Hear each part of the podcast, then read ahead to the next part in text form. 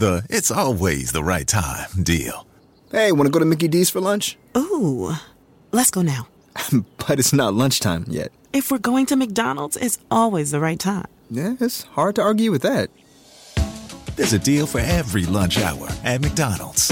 Now's the time to get two for $3.99. Mix and match a four piece McNuggets, a McDouble, a McChicken, or a hot and spicy McChicken. Price and participation may vary, cannot be combined with any other offer, single item at regular price.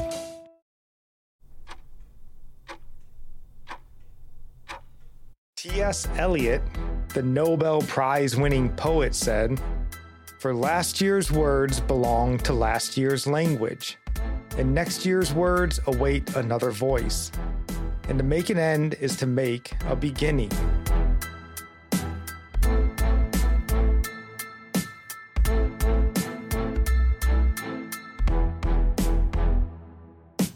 Welcome in to the final Religionless Christianity podcast episode of 2022. And it happens to fall on the final day of 2022, which is very coincidental, I guess, or just nice. um, and if you're new here, uh, we're still very religious, still very Christian folks. Even after the year that we just survived, our faith remains stronger than ever. Uh, this country, though, in the world that we live in, is not very religious, though.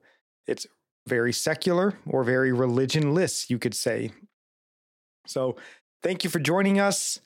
And all we really want for the new year, we have a New Year's resolution or a New Year's wish, is for you to subscribe or follow, depending on what your platform asks of you. And if you would be so kind, leave us a like, maybe a review, and a nice comment that would all be very much appreciated. But today, uh,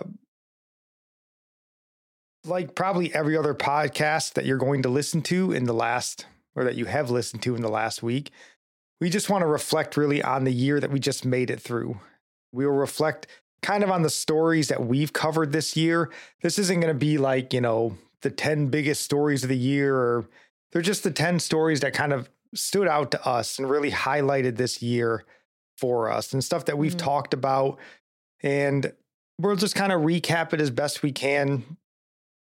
And then kind of, you know, most of them obviously it was 2022, so they're not going to be great, but we do have some good ones at the end. So stick around for that. Um, and then for the Bible topic, we are just going to sort of be catching everybody up to where we are on our uh, our salvation discussion that we've been having over the last few months on our road to salvation and our assurances of salvation. So just kind of a quick catch up on where we are and and what we're going to be sort of continuing into for next year. But before we get to all of that, honey, is there anything you would like to say? Just thank you guys for your prayers uh, for our trip to Michigan and back. Um, we didn't have any car problems and nobody got, well, actually, Kobe got sick, but it's because he ate too much sugar at the hotel that morning. But it wasn't a real sickness. It was just, it was over with. All right. just a quick sickness and we moved on. But yeah, it wasn't that big of a deal. Um, yeah, we got, we drove in a blizzard in Michigan and we didn't slide off the road. So praise God for that.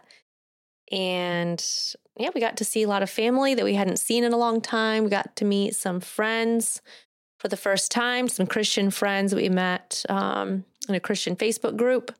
Been friends for a while. They've definitely um, helped us, They helped us grow in the faith and helped us find the church we go to now, actually. So we finally got to meet them in person. So that was really nice. Yeah, it was good. It's a good Christmas all around. It was, you know, we've grew up in Michigan. We've lived in Alaska, Washington State, been around a lot of cold in our life. But boy, you forget just how cold cold is when you're not really prepared. And I think Christmas morning it got down to negative 28 with wind chill. Uh, that's pretty cold no matter where you're at. So that was unenjoyable, but very enjoyable to kind of, you know, it was funny because Christmas morning, my dad was making fun of me because I was like, well, I better get out there and shovel the driveway off to make sure we can leave. And he's like, shovel the driveway. He's like, Aren't you a Michigander? He's like, There's only a few inches of snow and it's a concrete driveway. What are you worried about? And I was like, Oh my goodness, I'm getting made fun of by my dad. so just to get my um, credit back, I had to drive down the highway for hours in a blizzard blowing sideways just to get my credit back and maintain my manliness. so we did it all and we made it back here safely. And it was relatively enjoyable. We got to see the Yeah. Ark. We went to the Mhm. Ark encounter in Kentucky. If you've never been there, boy, it is nice. And plan ahead. Give yourselves a lot of time. That Ark is jam packed with information, displays, I Mhm. mean, I would say give yourself a minimum of six hours to walk through that and really take it all in. Yeah. We, on the other hand, showed up there, dilly dallied around for about an hour, and then decided, you know, we better get a, better get some food before we walk into this ark. So we sat down and ate for about an hour, and then got into the ark with about a little over an hour left before they shut the thing down. So wasted a whole bunch of time, Yeah. and but it was still awesome. Great, great. Um, I can't think of the word. Just a great exhibit, I think. hmm And Yeah, it was really well done. I would encourage everybody if you're in that area or you're looking for something fun to do with your kids that's also educational, the Ark is a great place. And Mhm. also for prayer requests, I just want to, well, it's more of a praise report. And that's just for the podcast, for our Religionless Christianity podcast. You know, we've been going at this now for going on, I mean, two and a half years now, which is incredible to think on. We started, or yeah, we're about two years now, I suppose.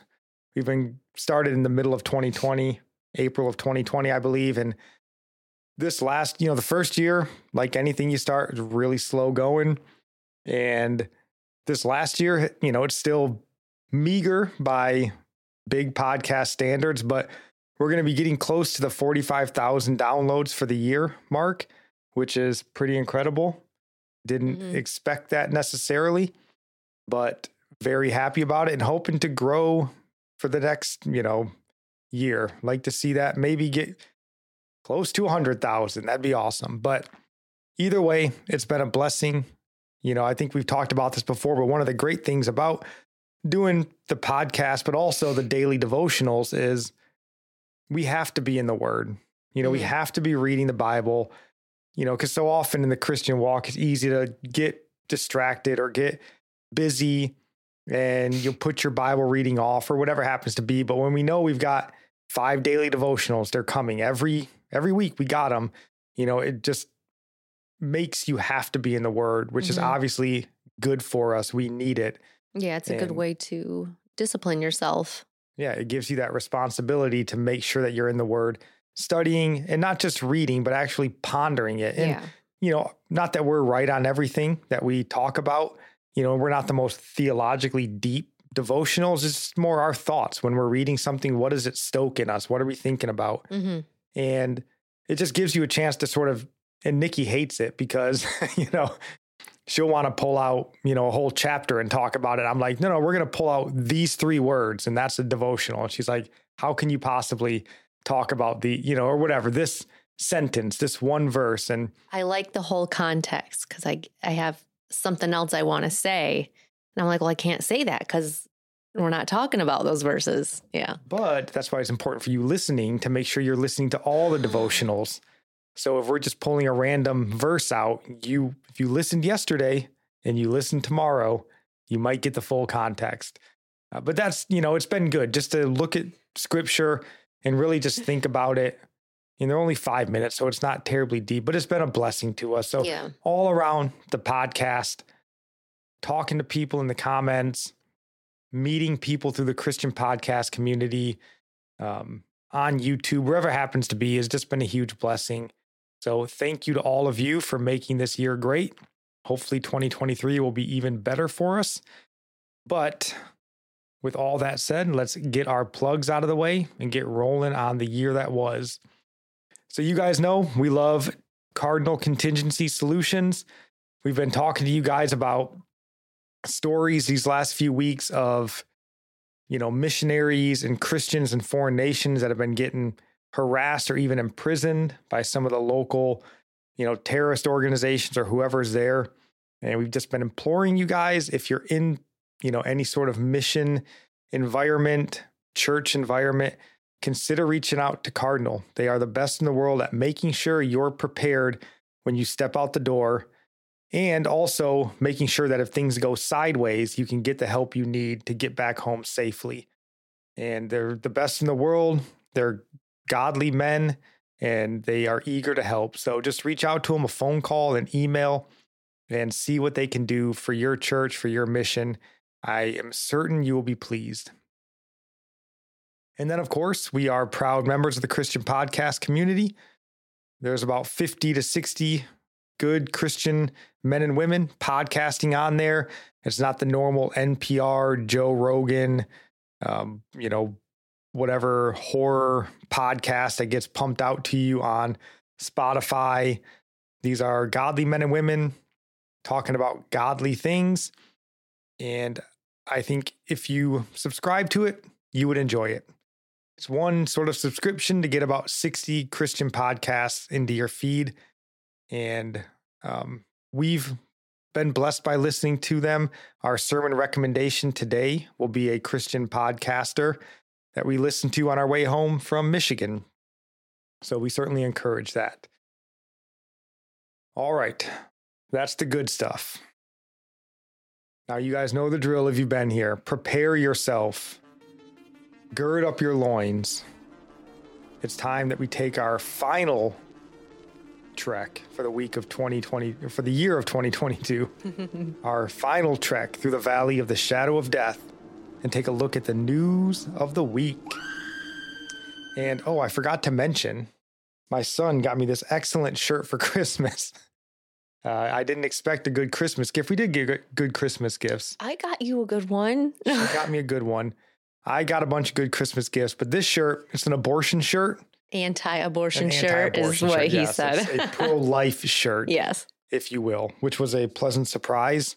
I wore it proudly to Sam's Club today, so that was nice. But um, Well, what does it say?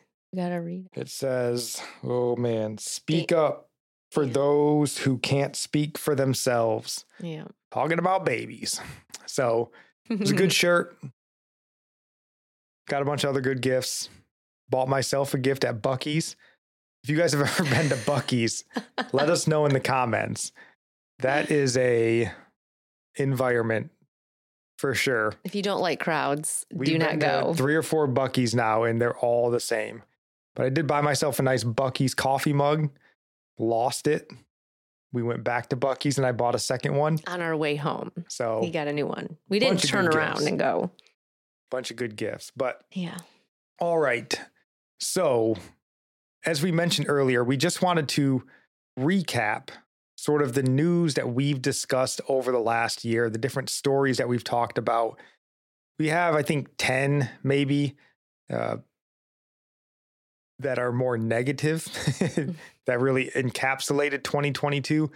And then two that are sort of positive at the end that we'll touch on to sort of end on a positive note. And these aren't in any real specific order. They're just the order that they popped into my brain and I threw them down on uh, our notes. But the first one here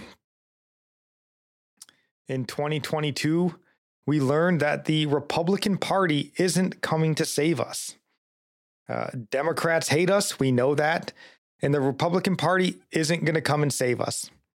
The Respect for Marriage Act, or really, if you want to call it legalizing that which God hates, they signed off on. Massive spending bills, they continue to sign off on. Not to mention all the COVID restrictions they were willing to go along with. So in 2022, we learned that they aren't coming to save us. Um, we could go down for a while all the ways in which the Republican Party has sold America out over the last, I mean, I'm just 37, so over 37 years. I mean, the Patriot Act, anyone? But it's best to just highlight the fact that they aren't going to help get this nation back on track. They have proven far more to be a problem than a solution. So, that, with a few exceptions, right? There are still a few diamonds in the rough. You know, we would claim Ron DeSantis is a diamond. Um, and outside of that, boy, it gets slim quick. Trump, eh, maybe. Who knows? I mean, he's what are you really getting with him? Yeah. But that was a many. bit disappointing, right? You know, we all Mhm. heard all year there's a red wave coming, you know, all this sort of stuff. It fizzled out, and the ones that were left standing voted against God. so, boy, that's encouraging. We have to remember our only hope is in God.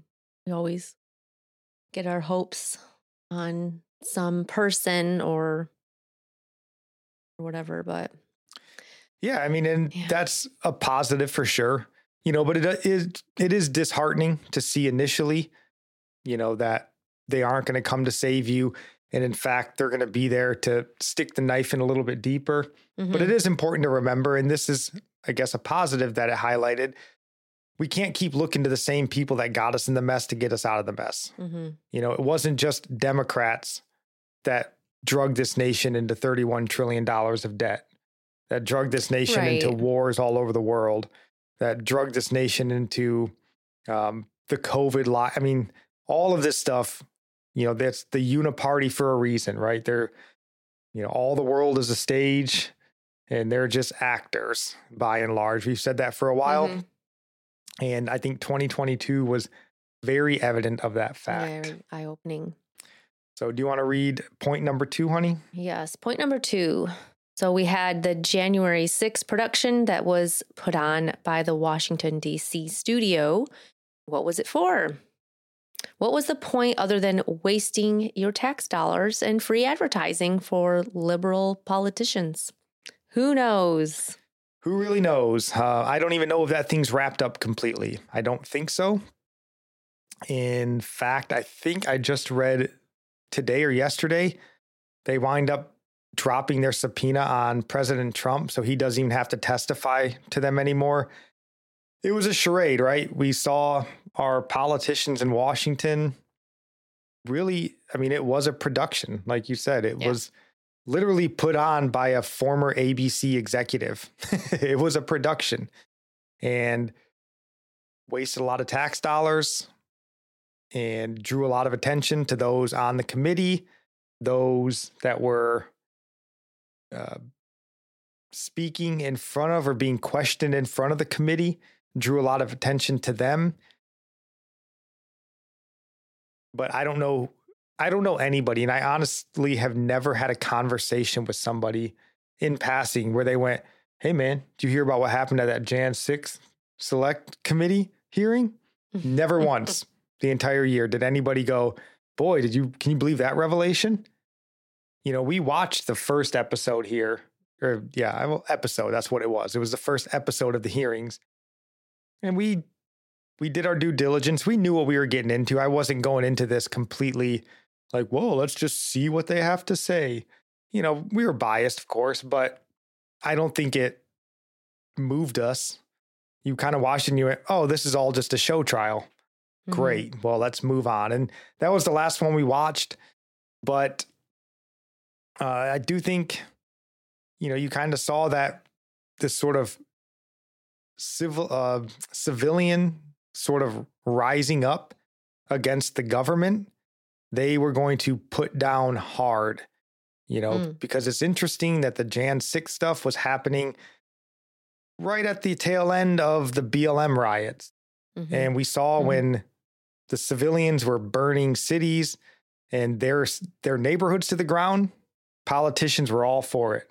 Yep. That's just free speech. That's standing up for your rights. That's persecuted minorities. And then when those groups turned their attentions to the Capitol and let them know that they were displeased with them, it was a whole nother tune. You came to their neighborhood and they were no longer pleased with that. And they let you know. So I think that was pretty eye opening to learn, you know, sort of just how, I guess, insulated those in Washington are and want to Mhm. be. They Yeah. don't want the rabble there. They're the betters. And you're not going to come and mess up their nice little thing in Washington. And if you do, I mean, those folks are still sitting in jail, still sitting in prison. So that was pretty eye opening. I hope we can just learn from the year, everything that's happened. You know, we say it's eye opening, but other people's eyes opened? Well, yeah, I mean, I think a lot of people's eyes have been opened. You know, I do think throughout the year, the things that we have seen, you do see. Now, it's hard, right? Because these same sorts of people, these same politicians, they basically own the means of communication. hmm We've saw, we've seen that the Googles, the YouTubes, the Facebooks, they're completely comfortable with making sure government messaging gets out. So it's hard to hear, you know, what most people in the country feel or think and feel, but I do think you get a sense that a lot of people are sort of waking up. And now what that's going to mean ultimately, who knows? I mean, we basically went to war with the British for far less than we've dealt with in I think it 2022. just shows what a deep slumber people are in. Yeah, I mean, comfort, entertainment is basically the biggest burden on our freedom, on our liberty. You know, we're just, you know, things get a little bit hairy, stick a new phone in their face Yeah. and they'll go back to sleep. Yep. And we can't do that That's true. anymore. So, point number three here we really, in 2022, found out what a groomer was. We really had the covers pulled back on just how many people and corporations, Disney, were Yeah. actively trying to persuade your children into lives of sexual immorality and degeneracy. You know, from Disney, of course, to nearly every Democrat politician, your doctors and nurses, hmm to your children's school teachers, uh, and really their school administrators, counselors as well. You know, this is a real and serious war for your children's soul. And we really had that come to light this year. You know, it seemed if you followed on Twitter, you know, the libs of TikTok, it was everywhere. You know, the school teachers, Disney Mhm. blatantly coming out and saying, yes, in fact, we want to, uh, we want to indoctrinate your children. Mhm. You know, we've talked about Abigail Shrier and the social contagion. We've reviewed the Christian podcast, or yeah, the no, the Christian Post podcast, Mhm. which we will be finishing next year. I think we're on the final episode we'll be doing next year, probably next week, on generation indoctrination, how they went about really trying to indoctrinate your children into this affirmation care. And, you know, you probably were aware of it, right? The older folks like, ah, Disney's been, you know, spelling sex in the clouds forever. And, but, you know, you we really thought that had, was it back then. Right. You We didn't realize idea. just how deep it was. And this year, 2022, and again, this is why I think people are waking up, you know, because I've even heard, I remember, you know, Colin Cowherd, one of my, used to be one of my favorite uh, sports talk show hosts to listen to. He's a pretty liberal guy, but even he came out, and again, he was kind of thinking about the red wave was going to come, but he was like, you come after people's kids and you know they're going to have some pushback. And so even these pretty liberal californians were saying yeah you guys got to leave the kids alone here you know? And i think in 2022 more than any time in my life you realize that boy the government big corporations big tech you know the school environment they're all gunning for your kids they're all The fighting to be the ones to drag your kid to Mhm. hell it's crazy. And I do hope that people are awake to that. You know, we've been Mhm. saying on here for the last month or so, because you saw all summer long and even last year, all the, you know, videos of the parents at the school board meetings and they're Yeah. yelling about the pornography that's in the school libraries and all this crazy stuff, their homework assignments. And that's all great. I can't help but think a lot of it's just staged and for publicity's sake. Because at the end of the day, if you yell and scream, but then you send your kid right back to the classroom, I don't know what it really does. So we've been saying the real revolution is to get your kids out of the school. Mhm. Get your kids out of the school, homeschool them, raise them in the way they should go, you know, in the fear and the admonition of the Lord. Mhm. That's something you should be doing instead of sending them to a place where you can feel very confident at least some in those schools want to groom them into an immoral lifestyle. So get your kids out of school. Those kinds, yeah, they're they're in the schools. It's not just the school board. Yeah, and that's why we spent so much of this time, you know, we already talked about the Republican Party being lame in point number 1 here, but why we've talked about the Democrat Party being pretty much just satanic. You know, because these are satanic things. When you want to live in complete opposition to Christ, that is antichrist. Mm-hmm. And what is antichrist? Satan, right? So when your platform, when the bills and the policies you're running for are clearly antichrist, well, they're satanic, you know, and that may not be a, a nice word to throw around, but, you know, it is what it is. Yeah. That's why we say that the Republicans suck and the Democrats are satanic. That doesn't leave you in a lot of great spots there when you're trying to pick a politician, but that's what mm-hmm. 2022 showed us. Yeah. So, do you want to read point number four? Yeah. So, we saw the Twitter files and became privy to just how comfortable big tech and sadly government institutions are with crushing free speech. The Twitter files are continuing to come out, and more will be unveiled as time goes on about just how aggressively your government and the companies that are so willing to take your money want to quell your free speech and access to information. Yes. Yeah, the Twitter files were a big revelation. Not that we didn't know that it was already going yeah. on. People were already aware yeah, that they were being censored, but to really have it come out and see just how open the communication was, just how willing the Twitter employees and the government agencies, FBI most notably, just how comfortable and how mm-hmm. much communication there was all the way up to the top, right? We talked about at the time, Jack Dorsey, he knew what was going on. And ultimately, you know, he's not alleviated from that because he knew what was going on. And just to see that, I think maybe just the fact that it got exposed is pretty mind boggling. I mean, we know this stuff has been going on for as long as we've had, you know, social media and the internet and that sort of stuff. But it never really just comes out like this. Yeah. So to actually have Elon Musk, I mean, I guess that could be the story too. Elon Musk actually purchased Twitter, which was pretty incredible. But then to dump all this information to just show people pretty blatantly here's how your government's spying on you. Here's how they're quelching your free speech. They don't even care for your sp- free speech. Here's how they're steering elections. Here's how they're sort of trying to mm-hmm. pick winners and losers. And you go, wow, we knew it was happening. We didn't think someone would just show it to us. And it's great for sure to see it.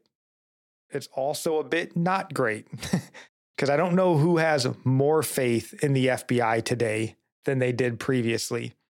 And that is our nation's highest sort of law enforcement agency is the FBI. And there's Republicans in Washington that are, you know, pretty adamant about bringing something to bear against the FBI for what they've been doing. I don't know that they'll ultimately get anywhere with it, but it has been enlightening. And that kind of ties in well with our point number five here and that is uh, in 2022, again, we were really exposed to the true nature of our FBI, just how actively or how active they were in stifling our free speech. Not to mention the fact that they raided a former president's home. Uh, they were complicit in smearing and furthering known lies about political candidates. And I mean, you could even go back as far as far as 2016. You know, obviously some of this information is just coming out now, but back to 2016, 2015, when all the Russia collusion and all that stuff was going on, just how complicit the FBI was in sort of pushing a lot of that propaganda. Mm-hmm. And we can assume that if the FBI is engaged in these activities, well, the other lettered agencies are most likely engaged in it as well. So, you know, the Twitter files come out and just sort of highlight how comfortable and how closely these lettered agencies are working with Twitter. And again, you can assume if the other if the FBI and Twitter are doing it, well, the the CIA, the NSA, and Facebook and YouTube and Google, they're all Yeah. doing this. It's not like Twitter was some outlier here. Right. I Yeah. mean, I hope people realize it's everywhere. yeah, I mean, social media. I think there was a lot of discussions for a long time, like, ah, you know, is it a net positive? Is it a net negative? The internet, all this sort of stuff. I'm really leaning towards it's a, it's a huge net negative. Our technology that we're in. I mean, obviously, it's great for here. We're talking to you guys. You listen to a podcast. That's all great. But the internet, as we know it, really, it's not a free and open environment. It's just a communication can be controlled. That's well, it can be is. controlled, but then our comfort and our enjoyment is such a sort of paralyzing toxin to us. And we've, you know, we've talked on multiple episodes this year about churches and Yeah. church goers that go, ah, well, online church is just as good. You know, TD Jakes' daughter shutting down the doors of a mega church to go online. And well, that's a net negative.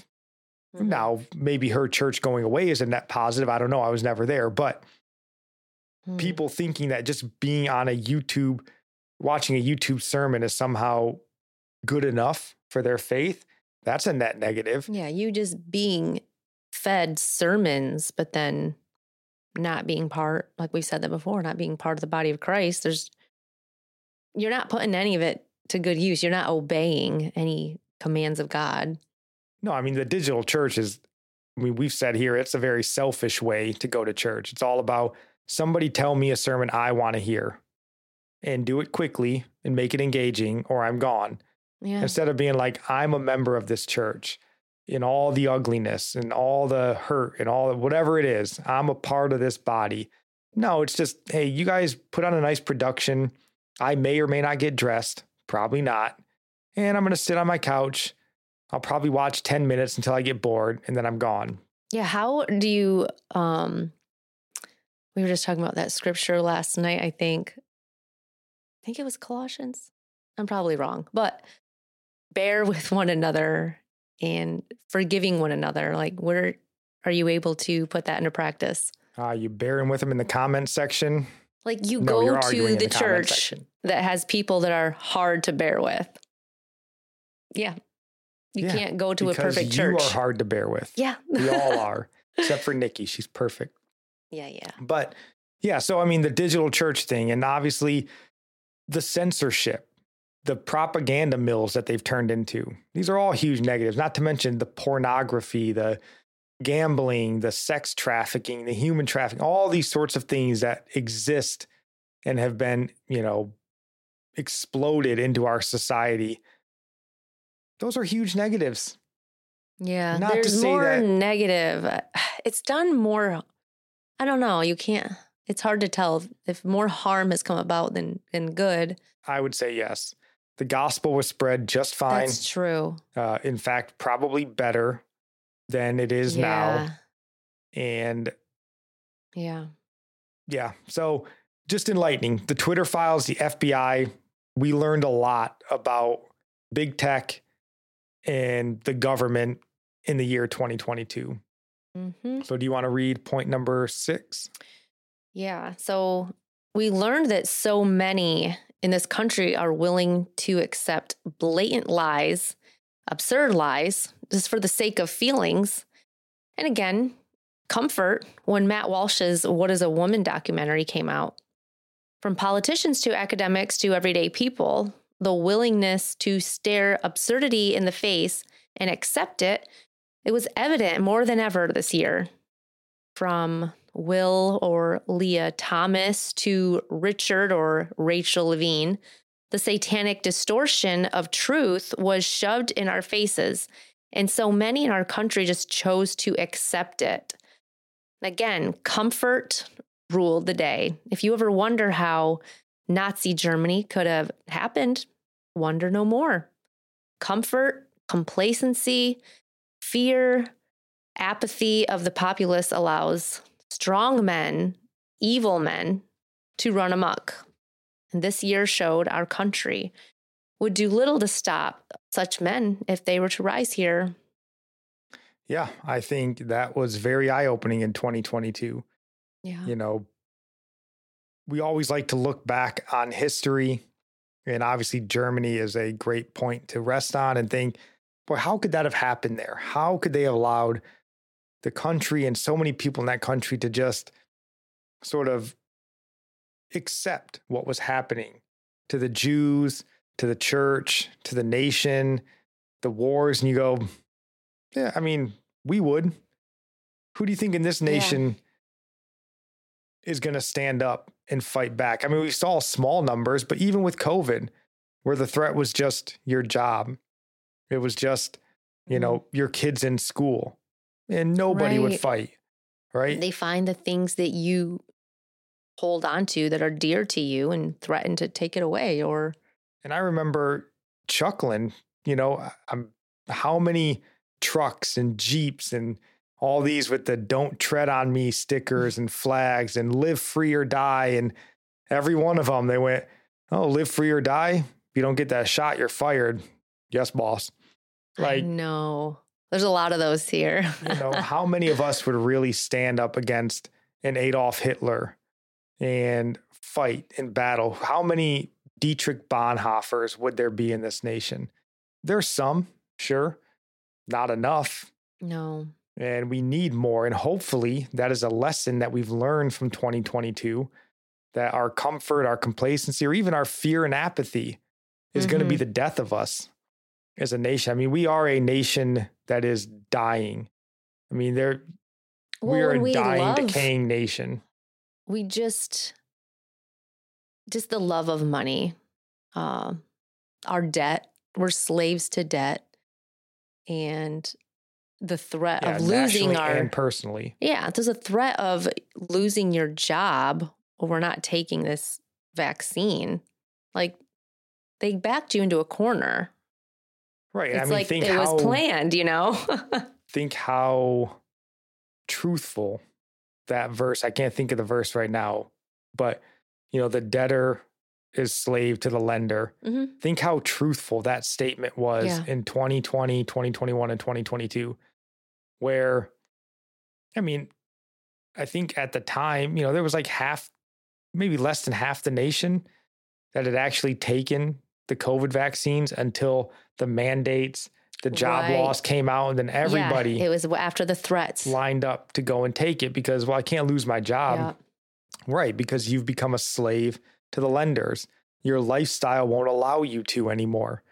And right that's been very dangerous. But, you know, just the complacency, the willingness to go along with the absurdity of transgender ideology is insane. I mean, we've talked about the Vanderbilt Hospital this year, where they basically came right out and told you, yeah, there's a whole lot of money in this transgender surgery.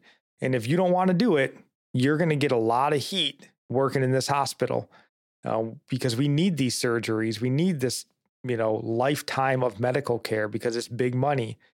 You know, we saw that stuff. We've seen Rachel Levine, as you talked about, the four-star admiral or admiral of the Health and Human Services. You know, she's a pediatrician. He's a pediatrician, excuse me. And that's just there for you to see, telling you what, you know, to believe the science, to trust the experts. It's a transgendered man, you know, Lia Thomas, Will Thomas, dominating women's swimming. And we're all supposed to just look the other way and go, yeah, that six foot three dude with super broad shoulders and baseball mitt hands just speedboating every girl in that water. And we're supposed to just go, yeah, no, that's a legitimate woman now. It just, they shoved absurdity in our faces and people went, yeah, I'm comfortable with that. You know, is that iPhone 14 out? yep Is uh what's on Netflix? Is there a new Black Adam that come That's out? That's what people talk about when they get together, what they watch. what they the watch and main what they thing. eat. hmm That is it. That's main conversations. Yeah, so I think at more than ever, shame on this nation. If we ever look back at Germany with scorn, we should look back and go, yeah, makes sense. Good thing it hasn't, you know, there's no Adolf Hitler here yet, or else we'd be marching people to the showers ourselves. I mean, they, right, how many people were, you know, basically the the brown shirts of this nation with the COVID vaccine and are you wearing your mask and you know beating people down for that you know someone refuses to wear their mask and actually stand up for freedom on an airplane and then when they get thrown off everybody claps that the one person that was brave enough to stand up for freedom gets thrown off the flight and they're like yeah we can go back to our comfort now. Like how embarrassing. But that's Gosh. where we are and that's what we learned in 2022 so, point number seven here, and sort of just like Matt Walsh in What is a Woman, Candace Owens, she showed us just what Black Lives Matter leadership was doing um, with the, all the funds that they were raising. And we realized maybe just why the trans movement, which seemed like a strange bedfellow for the Black Lives Matter sort of movement and the people that were supporting that movement. They seemed like strange bedfellows all this time. But we kind of learned that, well, they were just sort of piggybacking the trans movement was. And in many cases, they were leapfrogging the Black Lives or the oppressed minority movement. You know, they just leapfrogged them on that oppression train. And they leapfrogged them in many respects because the BLM leadership, as Candace Owens pointed out, was funneling the BLM funds into trans rights organizations, which is weird until you realize, well, they're trans women. Yep. Or they're yeah. lesbians, married, dating, whatever, trans folks. And that's where their ideology lied. Yours lied with supporting oppressed minorities, theirs lied with funneling money to trans rights organizations. And that helped us is you know as far as what did we learn that helped us learn well how did this trans movement just sort of latch on. And ultimately the gay uh, rights movements the entire lgbtq movement latched on to sort of the black lives matter movement and just started moving along with them. And you know you wonder how did that even happen? Well candace owens candace owens showed us at least part of how that happened.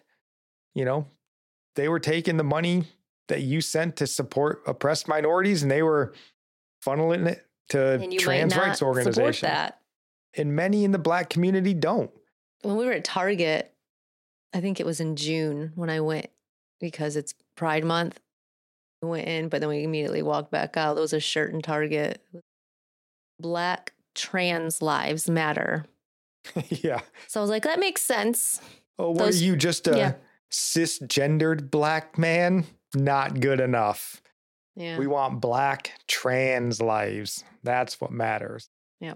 Yeah. Crazy. And I, you know, I just think that that's enlightening to sort of see the way that these, I guess, ideologies, these movements sort of intertwine.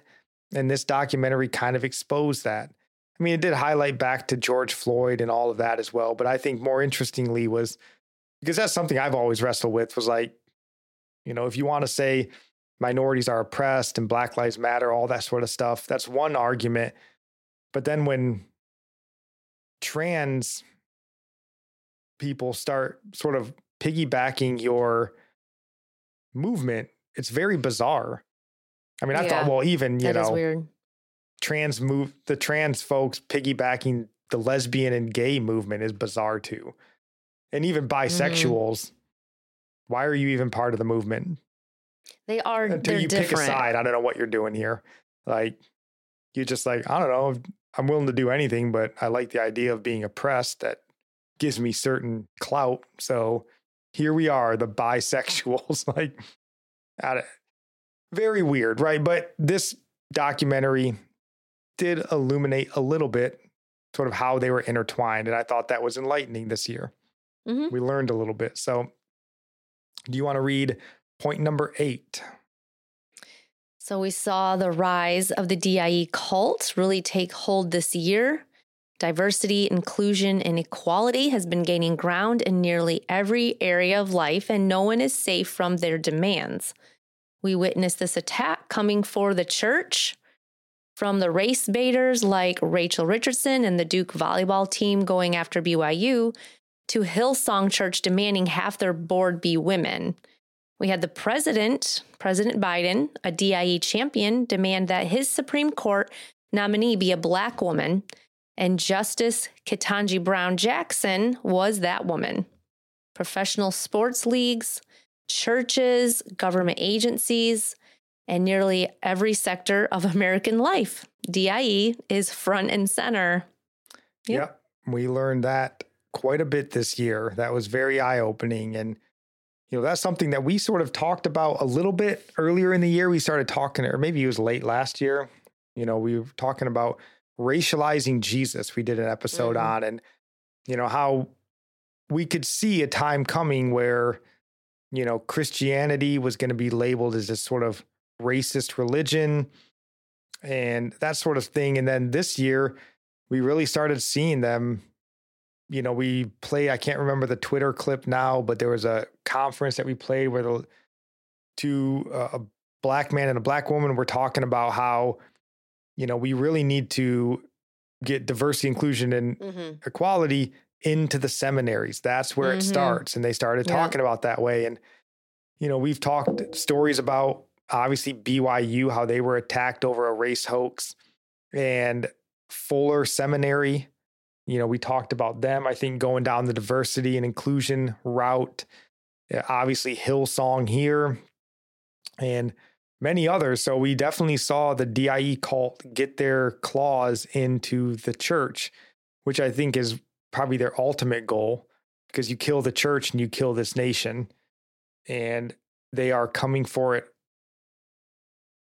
bloodthirsty. It's all right. They're not going to kill the true church, the real believers, the bride no, of Christ. Of course not. It's just going to be revealed who true believers are, is what it's going to do. Yeah. and It's, a trial. It's going a to highlight. You know, we saw and we talked about that with BYU. You know, this Rachel Richardson hoax. She basically labels BYU racist, and the BYU presidents, the governors, they all come out and apologize to her and just Mhm. go, "Yes, we're sorry. Our entire campus of Mormons are racist." Like, what? Instead of going, "Eh, hold on, let's get all the facts. We aren't racist on this campus," and I. You know, until proven otherwise, they didn't do any of that. They just went, "Oh yeah, sorry, we're racist." they just want a bunch of apologies to prove they're trying to prove that it's true. Right. If you get an just need to apology, you're in. agreeing. And then the Kentanji Brown Jackson, you know, again, is she a qualified Supreme Court justice? Most likely.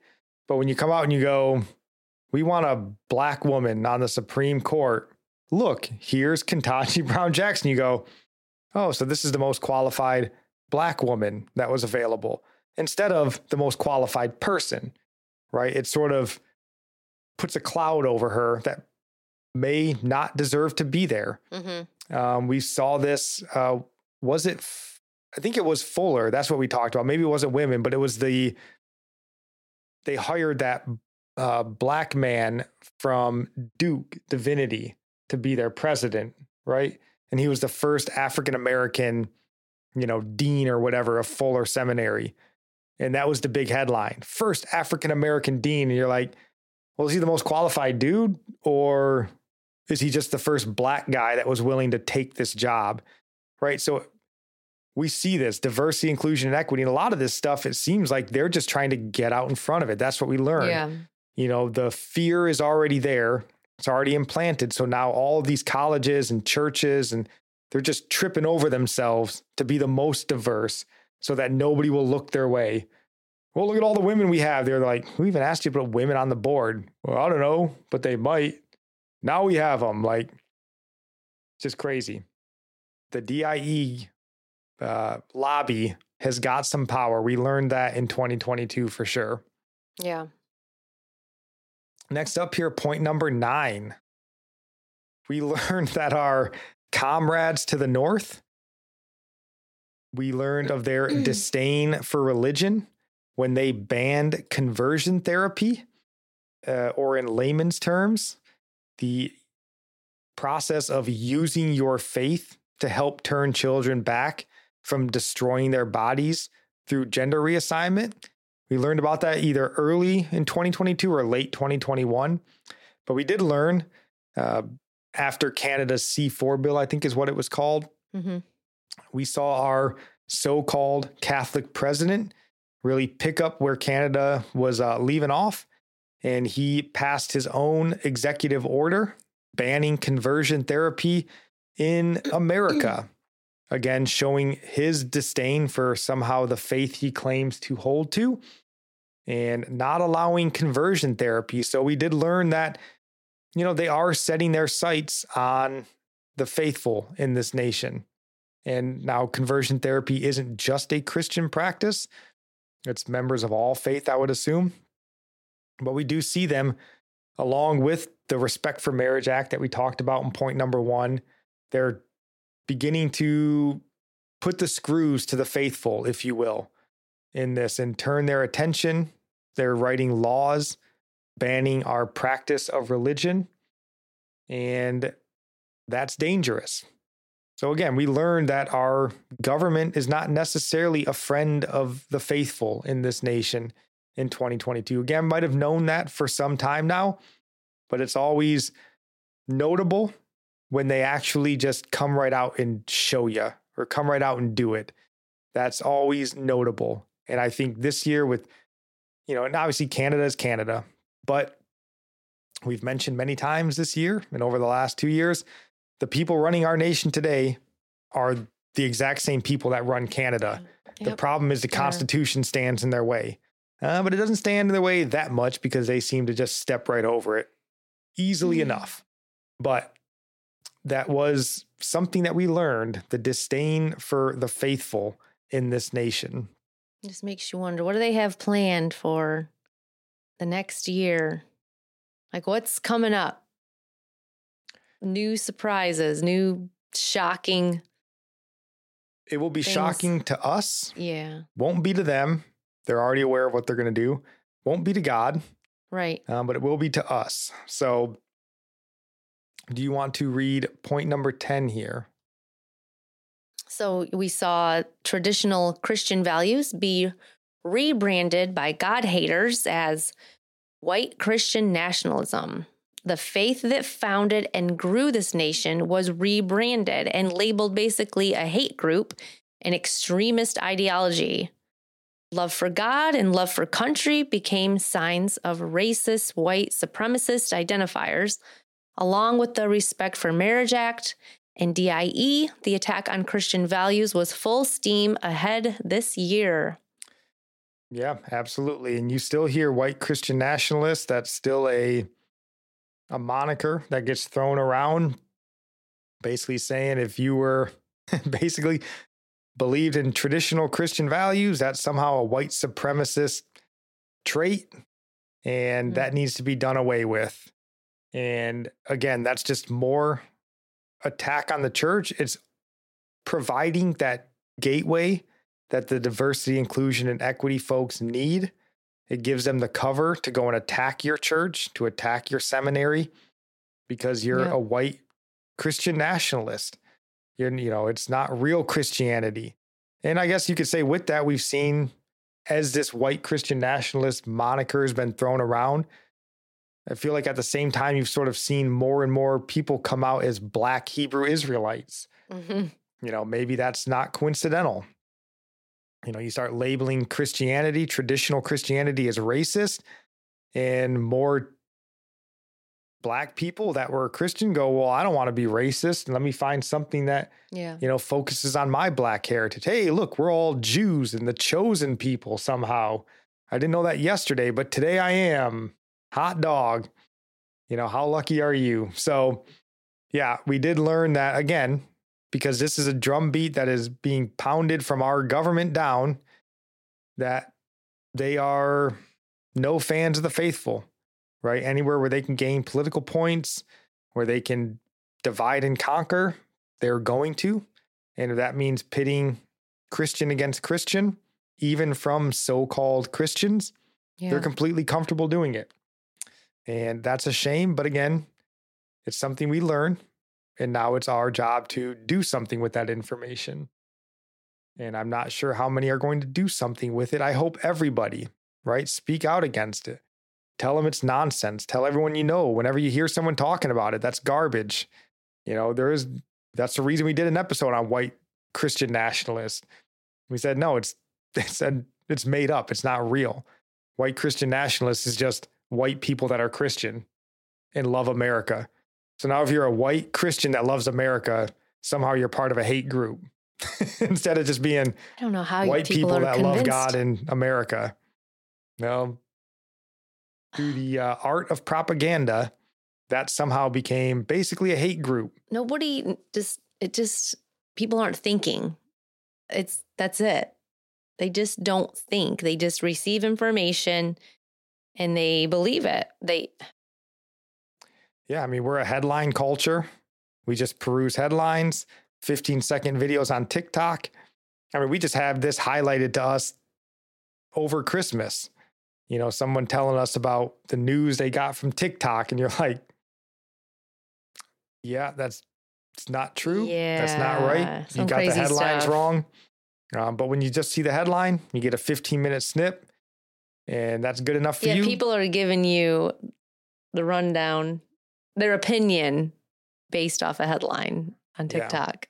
So, and that's where the I think the white Christian nationalist stuff, and then again, they got their their I guess the people they need to go out and spread. You know, we talked about the Jemar Tisbys of the world here, the sort of you know racial divisive supposed Christians that go out there to stir up the race uh, issues amongst Christians, and you know they got them.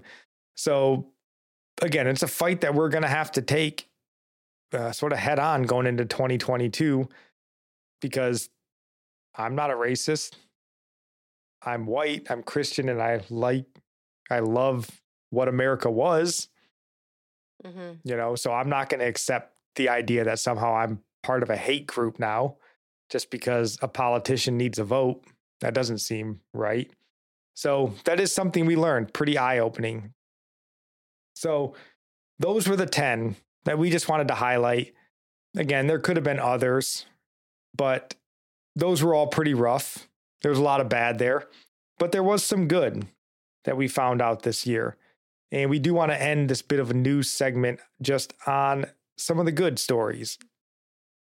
So, the first one, and this is a story that broke late last year, but I think we didn't really see it, the impact until this year, and we won't really see it more until the years going forward. So that's why I wanted to add it in here. But we saw that churches actually have power in this country to stand up for their rights, even though so many of them were willing to just bow to the spirit of the age and the authorities without so much as a whimper.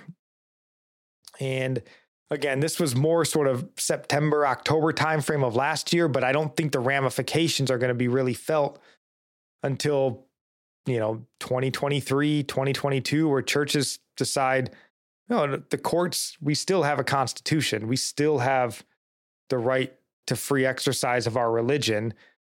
And until more of them grow their spines back, I think, you know, and I think they will. You know, that's my hope and I believe.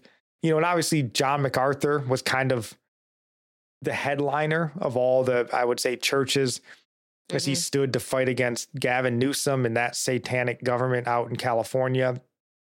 But there were others. I think I think the name was Tony North. I don't remember, but I feel like that was a Mm. pastor who fought and won, maybe in Louisiana, against the same kind of lockdowns.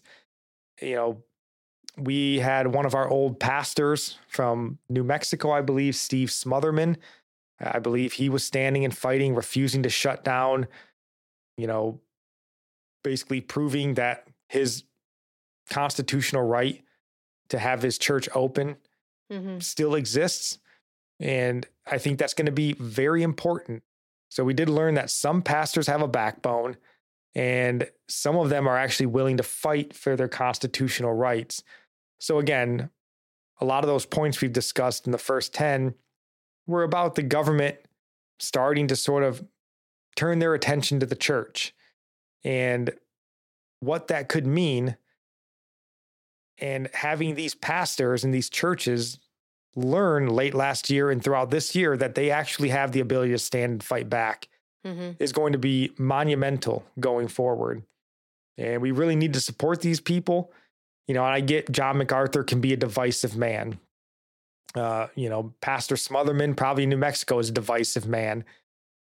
But as long as they aren't blatantly, you know, I would say maybe opposed to the essentials of our Christian faith, which I don't think any of them are, I would encourage you to support them. Mm-hmm. You know, mm-hmm. you may not like the Calvinism that John MacArthur preaches, but if you believe he's a godly man who wants the best for the church, it's worth supporting him, even if you don't adhere to, you know, all of the doctrines he teaches, because we're going to need these churches to be sort of the front runners showing the rest of the Christian churches, showing yes. your church that they actually, even if they're smaller, they have the ability to stand and fight for their own yep. rights. So, you know, I remember when this story first broke with uh, Grace Community and Pastor MacArthur, you know, we actually sent them a couple hundred bucks just to show our support. I think I sent a letter of, you know, kind of a comment of thank you for standing I had never been there. I wasn't a seminary student at the masters yet. None of that. But I I wanted to support him and let him know that people outside of his congregation were behind him. And I think boy, that's going to be so important. And that, you know, even going back to the things like white Christian nationalist and DIE and these sorts of things, I think it's become more and more important that us Christians, you know, turn off the news, turn off the politicians, get off social media, and start joining together. Maybe some white folks, you can start going and shaking hands and getting to know the black church in the community and building that relationship. Some of the black folks, you can come over to the white church, you know, and build that community and yeah. realize that we are brothers and sisters in Christ. We're not Democrats and Republicans. You know, it's really, as we've said on here before, it should not be Democrat versus Republican, conservative versus liberal. It is and it's always been us versus them. We, the people, versus those who seek to oppress us. That's always been the case. And it's the case today, just the same. Mm-hmm. And, you know, the first sort of unit we need to be a part of is the faithful. And I think, you know, in your community, that's something you should be doing. You know, don't be afraid that, you know, that black church down the street, their songs might be a little bit louder. They might dance a little bit faster than you're used to. and that old white Baptist church down the street, their songs might be slower. They might not dance at all. They might not raise their hands at all, but you're still brothers and sisters. And you got to build that relationship. That's going to be what sort of, I mean, really, if you think of getting this nation back on track, rebirthing it, rebuilding it, however you want to call it, it's going to be the church. It's the church that got this nation started in the first place. It's going to be the yeah. nation, or it's going to be the church that restarts the nation. So we can start that in our own community. I think it's important. I agree. So we got one final point here. And do you want to read this, honey? Number 12 here. Okay. So Roe versus Wade was overturned what is maybe the most important court ruling in my lifetime was delivered by the Supreme Court. Even this monumental life saving ruling exposed what we are up against. From the leak of the draft ruling, probably from someone very close to the justices, if not a justice themselves, to just how ravenous so many in this nation, especially single and suburban women, are about maintaining their ability to kill their offspring. Self idolatry and desire to maintain our comfort were certainly exposed this year. Yeah. And this was the story. This was the story of the year.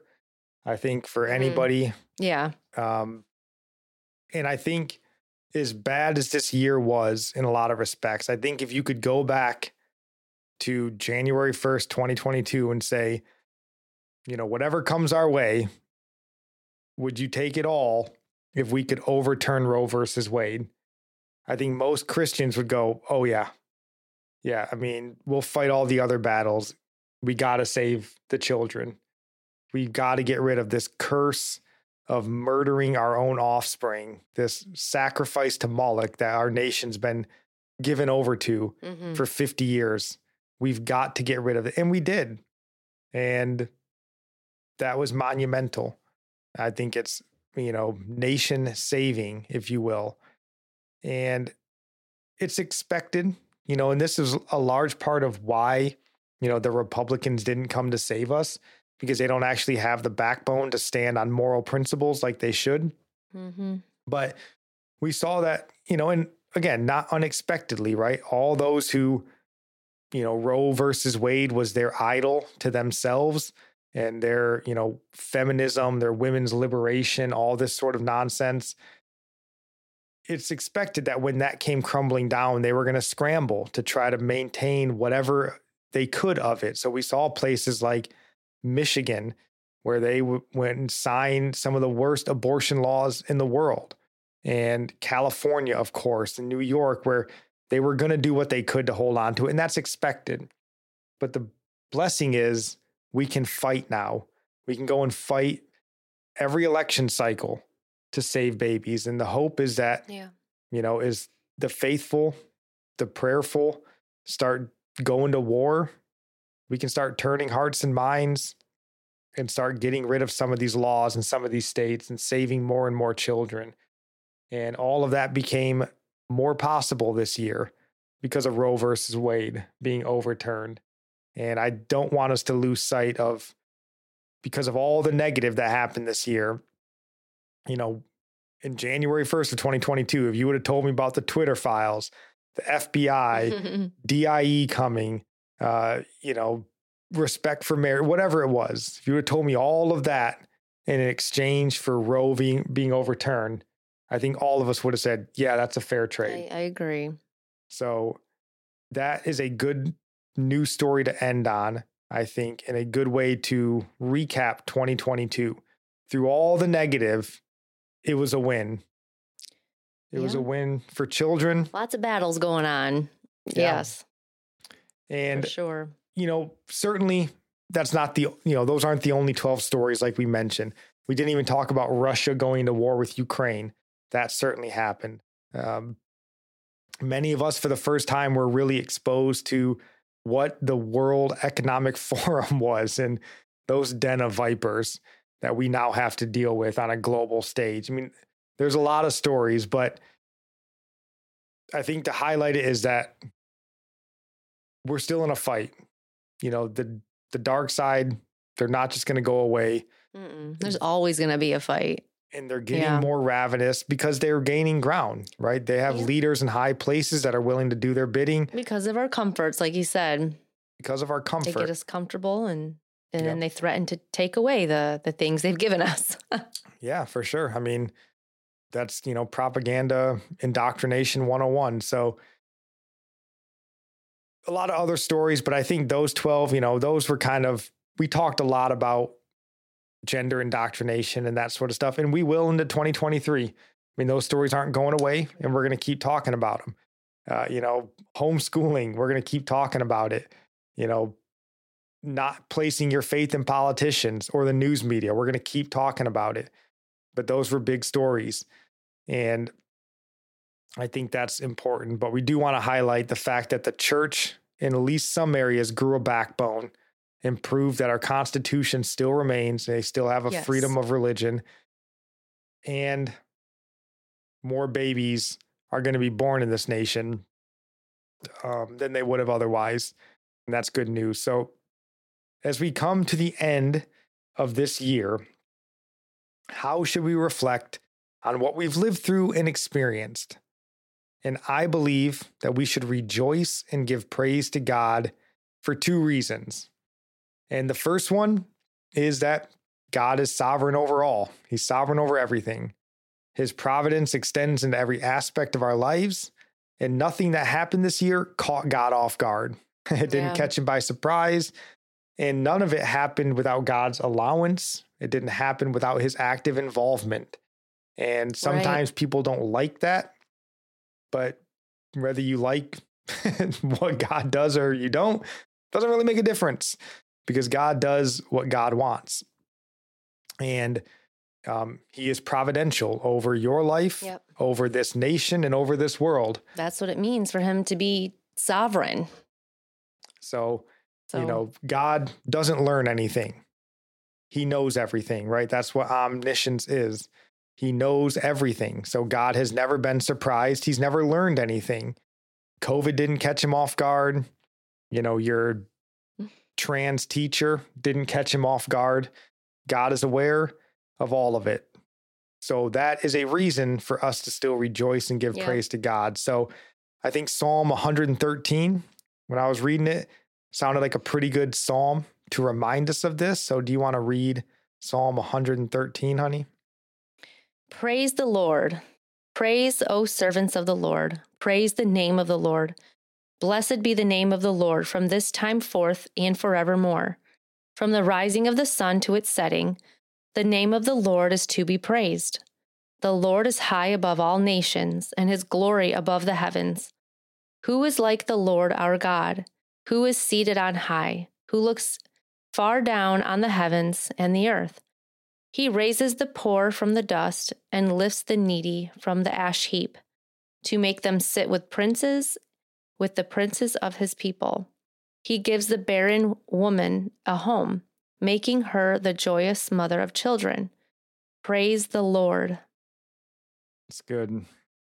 From this time forth and forevermore. Mm-hmm. Praise the Lord. So if this year had you nervous, you know, if it had you fearful, it had you dismayed, I would tell you to take heart. Our God was in control of every aspect. Mm-hmm. And as the Apostle Paul tells us in Romans, he is still working all things together for the good of those who love him, even when we can't see it at times. And a lot of times we can't see it. You know, when Duke is sending race hoaxes and DIEs, you know, squeezing your church for everything they got, it's hard to see. Um, but that's why we have scripture. We can go back to scripture and be reminded of the truth that Mhm. God is still in control. So that's the first reason to rejoice. The second reason is clarity, because clarity is a blessing. And more than any year in my life, we were giving clarity of the world that we live in. Even more than 2020 and 2021. I feel like 2022 was Okay. the most clarifying. And I think for anyone except really the most hard of heart or the most thick skull uh, folks among us, I think your eyes were opened this year about the world that we live in. And I think 2022 short, sort of showed that all the old guards were exposed, or it exposed all the old guards. You know, the government, the military, science, medicine, academia, and even the church were exposed. You know, everywhere that the light of illumination was shown, people were being exposed. You know, no one really came out scot free. So, this is both a blessing and a curse, you know, because once the lights turned on and you're made aware, Mhm. well, now you no longer get to claim ignorance. Yeah. So, that's kind of It's like a time of choosing whose side you're on, really. Yeah, for sure. I always it made me think of that, and I think we referenced it just maybe last week, but that Pilgrim's Progress quote. You know, how did you come by this burden at first? He said, by reading this book in my hand. It's like, well, how did you come by this burden of truth? You're like, I paid attention to the last year, and now I can't unsee it, right? yeah. I know the darkness that we're living in. Mm.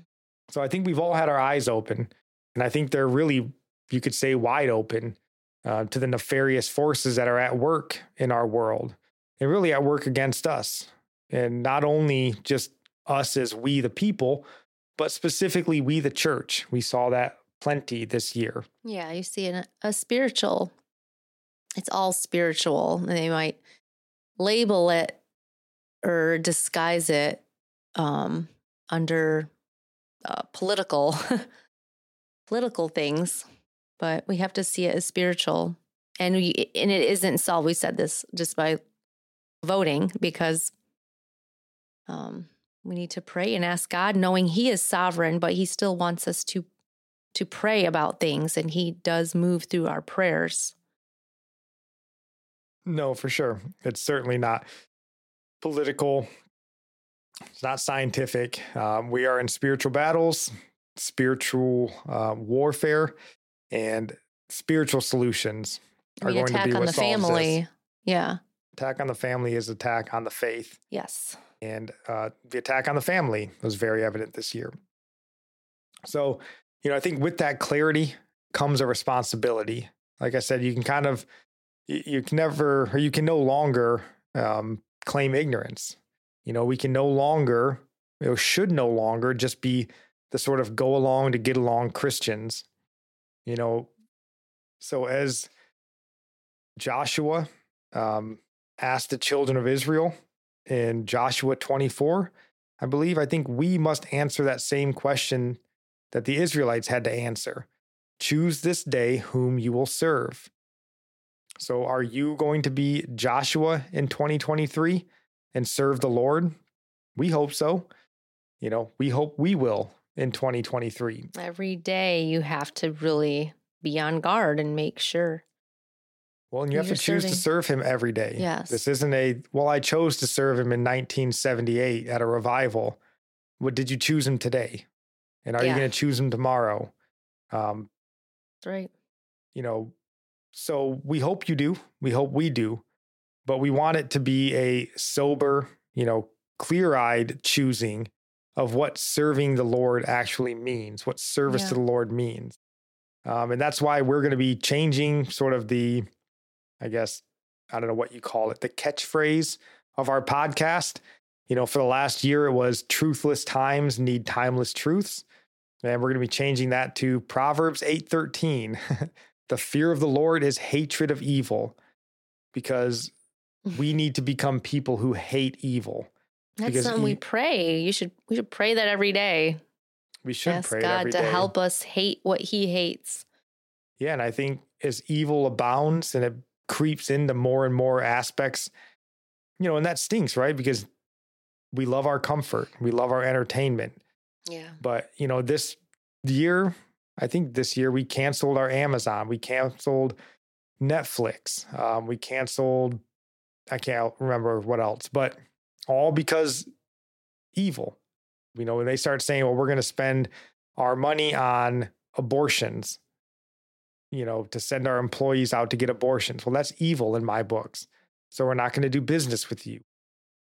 And that stinks because Amazon makes buying things easy. And when you have to go, and that's why we, you know, we got rid of our Amazon affiliate links and we went to christianbooks.com or Best Buy and these sorts of things. It's not a, a one for one trade off. It's more difficult. You know, Christian Books has shipping fees. That's not great. Amazon Mhm. doesn't. But, you know, it's three ninety nine. We can't put our money above our conscience like that. we shouldn't, but so many do.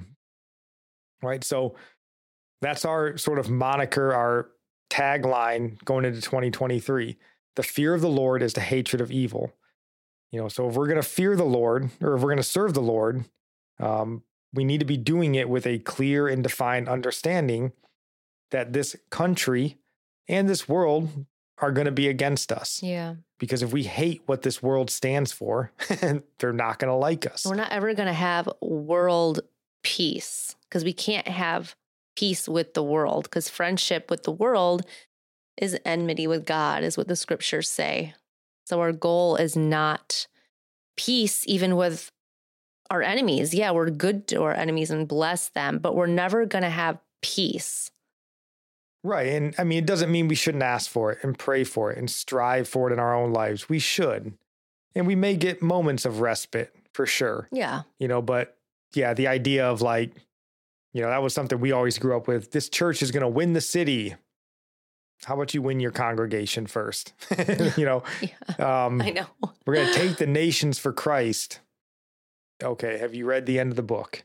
Um, you know, but Yeah. doesn't mean we shouldn't pray for it and strive for it and vote for it and stand up for it. We should do all of those things and pray that God would grant us peace in our time. Yeah. You know, but we should desire. Yeah. we should be aware again that this is not the Christian nation that your parents, that your grandparents grew up in. This is a nation that is now an increasingly hostile Celebrates God. evil. It Openly evil. celebrates it. It lights up the White House in evil and things that God hates.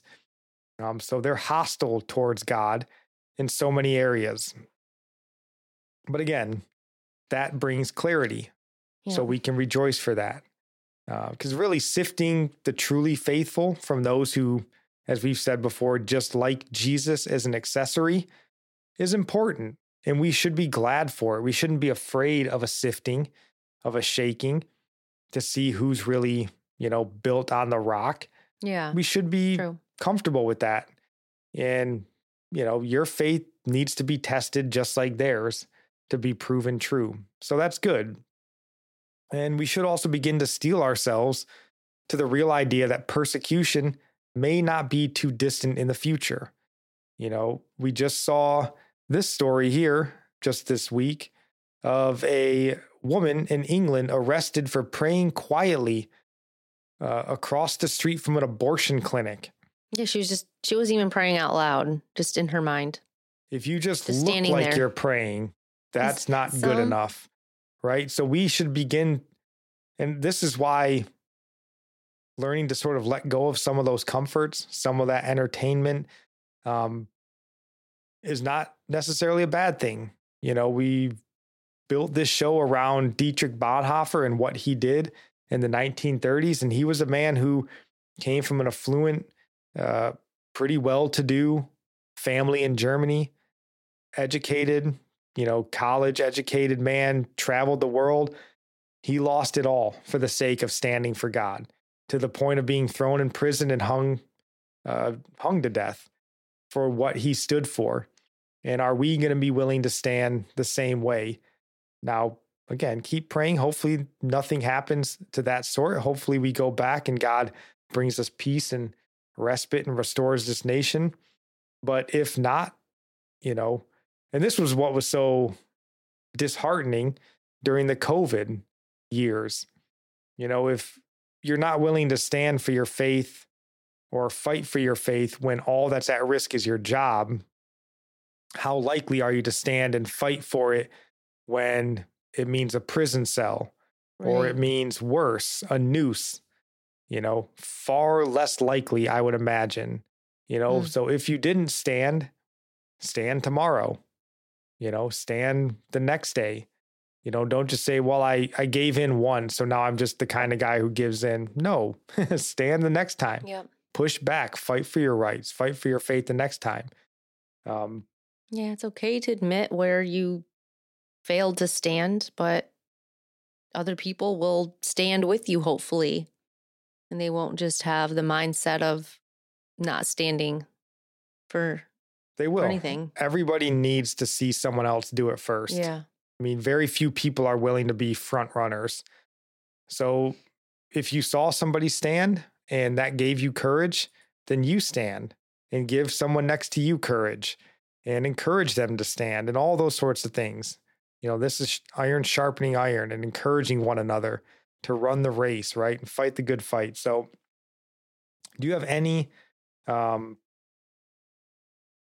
anything else that you want to say just on the news stories the last year that we've discussed here today before we kind of end on that um Um, and just, get into the salvation topics I mean, just talking on all that, it just kind of could be disheartening, just knowing that the wicked likely have more things planned. But yeah, just focusing on God is sovereign, like we talked about. I think that's the thing we need to hold on to every day, not just going into the next year. And, you know, everybody makes a big deal about the next year, you know, like it's this big thing you you unwrap and see what's inside of it. But it's really a day by day thing. We can't we can't look at the whole year, like trying to figure out what the year holds because we don't even know. Like the Jesus says, don't even worry about tomorrow.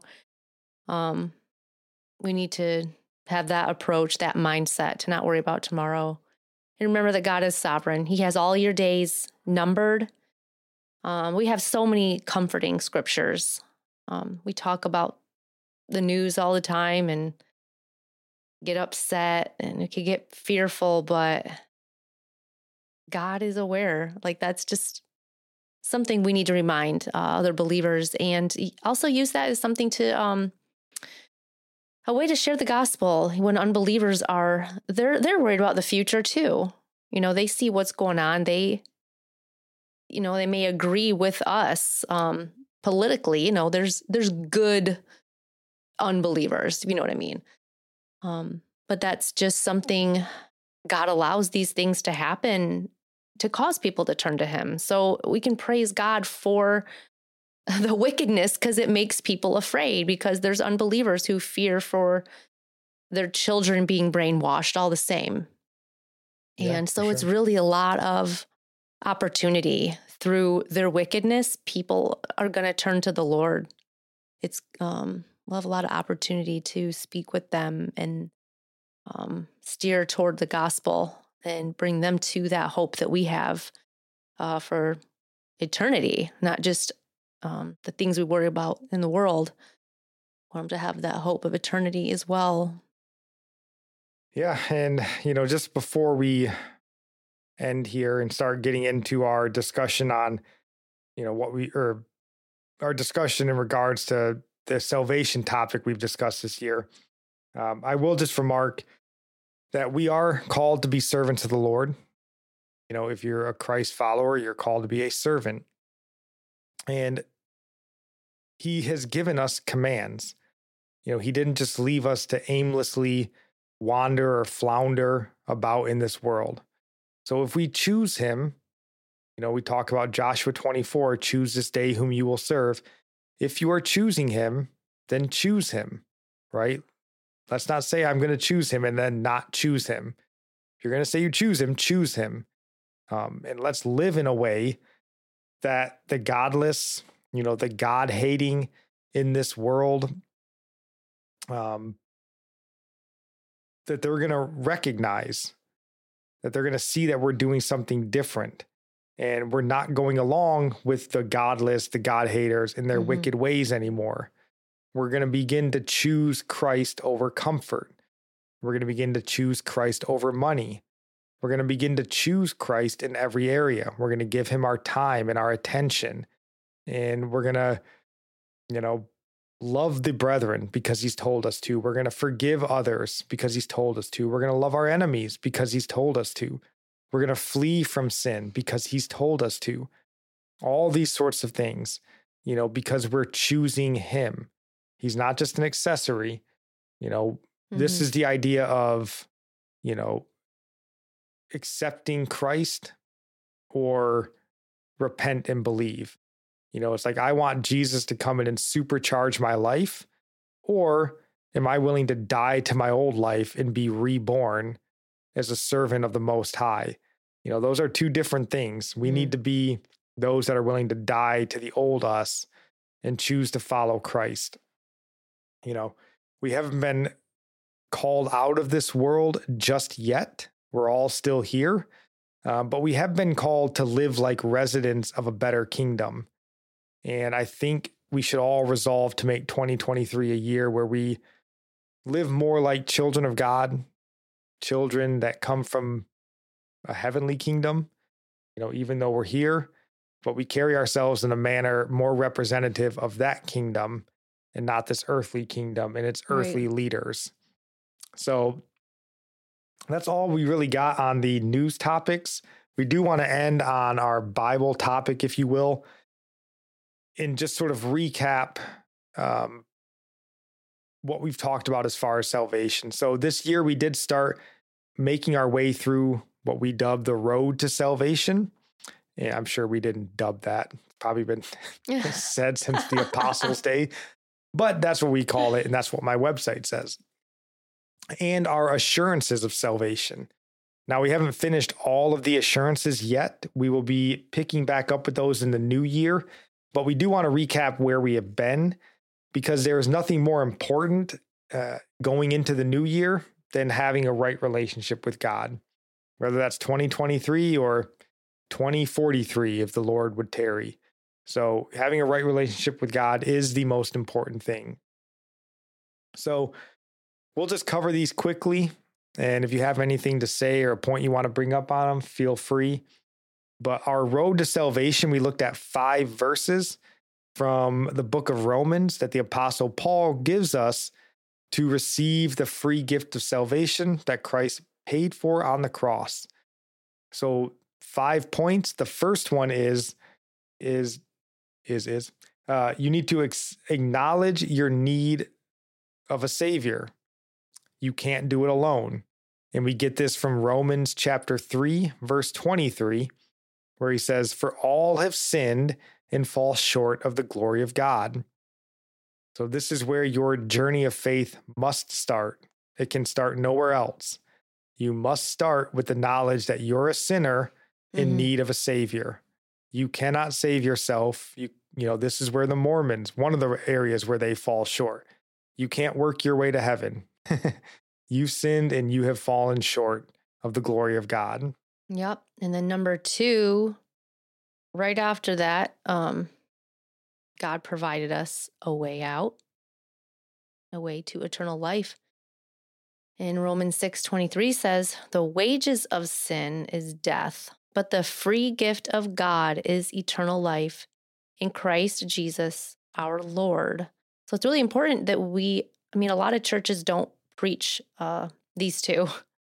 Um, they don't talk about sin and the wages of sin being death. Um, so then you the gospel, which means good news, isn't actually good news.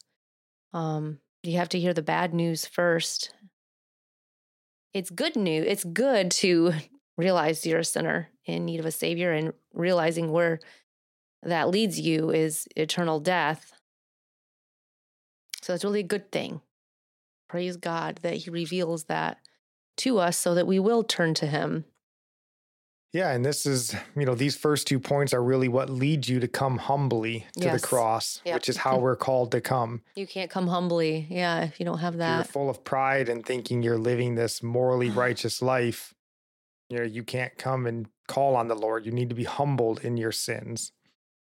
And point number three, you have to believe and accept the free gift of salvation. And this comes from Romans chapter 5, verse 8. God shows his love for us in that while we were still sinners, Christ died for us. And I think oddly, this is a stumbling block for a lot of people. You know, again, that pride and that egotism doesn't like to accept the free gift. We, you know, especially as Americans, many of us are independent, you know, self made or, you know, whatever it is we want to call ourselves. We don't like the idea of you can't do anything on your own. You can simply accept the free gift that's being offered. You know, you can't work for it, you can't buy it, Hmm. can't earn it, nothing. You just have to simply accept it. And while that's great news for some, that can be a stumbling block for others. But again, that's why those first two points are very important to break down that pride and that ego that says, even if you wanted to earn it, you blew it a million times over already. So your idea of earning it, sure, maybe you could have, you can't now. You're a sinner Yeah. and you need the free gift. Yeah, I would encourage anyone who has a hard time understanding their need for a savior. Um, the doctrine of depravity, the first one I ever listened to was by Paul Washer, and that's when I really, I don't know, the gospel just all new to me. I, I don't think I ever understood uh, depravity until it was explained to me, really. And I'm like, oh, it's right there in scripture. It's all over. Yeah. How did I miss it? um, yeah, if you feel like you don't really appreciate what Christ has done, um, yeah, I just encourage you to listen. Um, it doesn't have to be Paul Washer. That's just the one I listen to. There's a bunch of them. Just the the doctrine of depravity. Um, so number four, is believe in your heart that when you ask, you will be saved. So Romans 10 13 says, For everyone who calls on the name of the Lord will be saved. So you will call on him when you realize um, the desperate situation you are in. You will you will call if when you realize there's no way out and you realize that's the only way. So that's why it's everyone who calls on the name of the Lord will be saved. Yeah, absolutely. And that goes well with the point number five here, which is to confess with your mouth. And that's Romans 10, verse 9 through 10. If you confess with your mouth that Jesus is Lord and believe in your heart that God raised him from the dead, you will be saved. Mm-hmm. For with the heart one believes and is justified, and with the mouth one confesses and is saved. So, everyone who calls on the name of the Lord will be saved. And this is a calling on the name of the Lord, confessing with your mouth. This isn't a thought process that you have uh, 10 years ago, you know, when you were stirred up to emotions sitting in that pew. This is confessing with your mouth that you're a sinner in need of a savior mm-hmm. and that you accept the free gift of salvation that's being offered to you by Christ. Believing in your heart and confessing with your mouth. So, those five points there, that's sort of, you know, it's dubbed the Romans Road method of gospel presentation. It's probably the most popular method mm-hmm. of sharing the gospel. So, if you want to be saved, follow those steps. Uh, if you want to share with others how they can be saved, show them those steps, tell them those steps. Now, what do you rest on to know that you are saved? Because your prayer is not what you look to to test if you are in the faith. Right. So Romans Road shows you how to get saved. But you don't look back and go, "Well, I prayed that prayer 10 years ago, so that's how I know I'm in. That's how I know I'm called saved." Called on God one time. Yeah. No. We test ourselves and our assurances of faith as we would call them is what we go to. And in God's good pleasure, he provided us a really concise book in the Bible to lay out for us what the assurances are. And that book is the book of First John. And we know that it's the book of First John because John tells us in the book. First John chapter 5 verse 13 he says, "I write these things to you who believe in the name of the Son of God, that you may know that you have eternal life."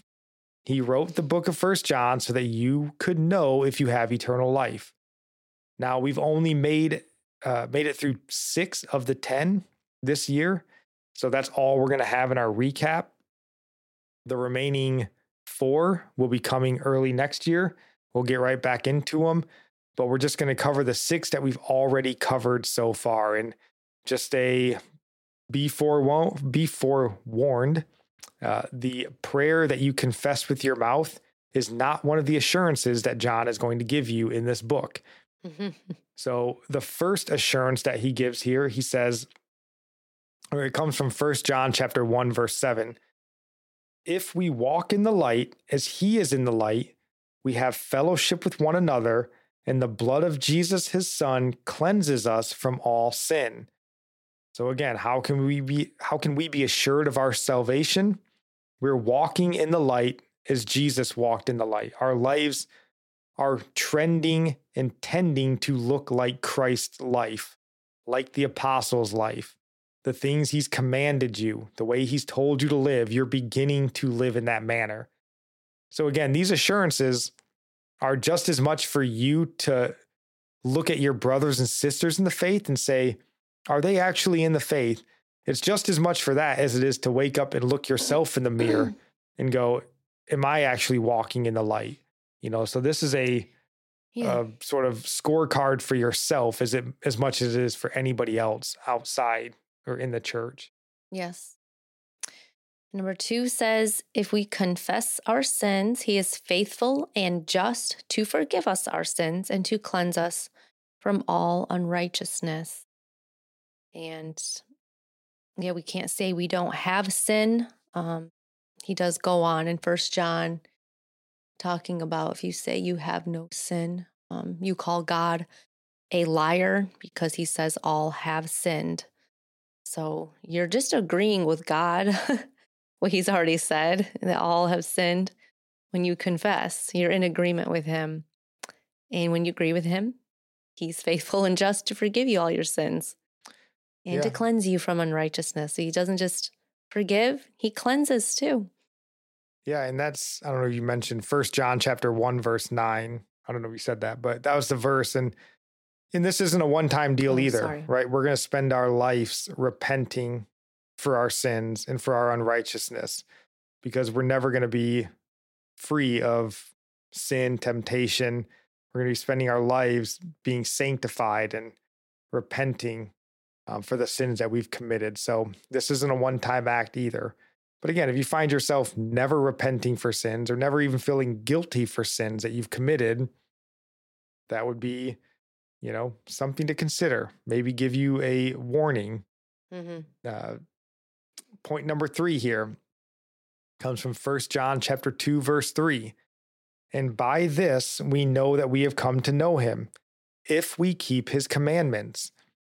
And I feel like among all the other assurances here, this one, Mm. I don't know if it gets lost, it gets dismissed, it's not believed, but we actually have commandments to keep as Christians.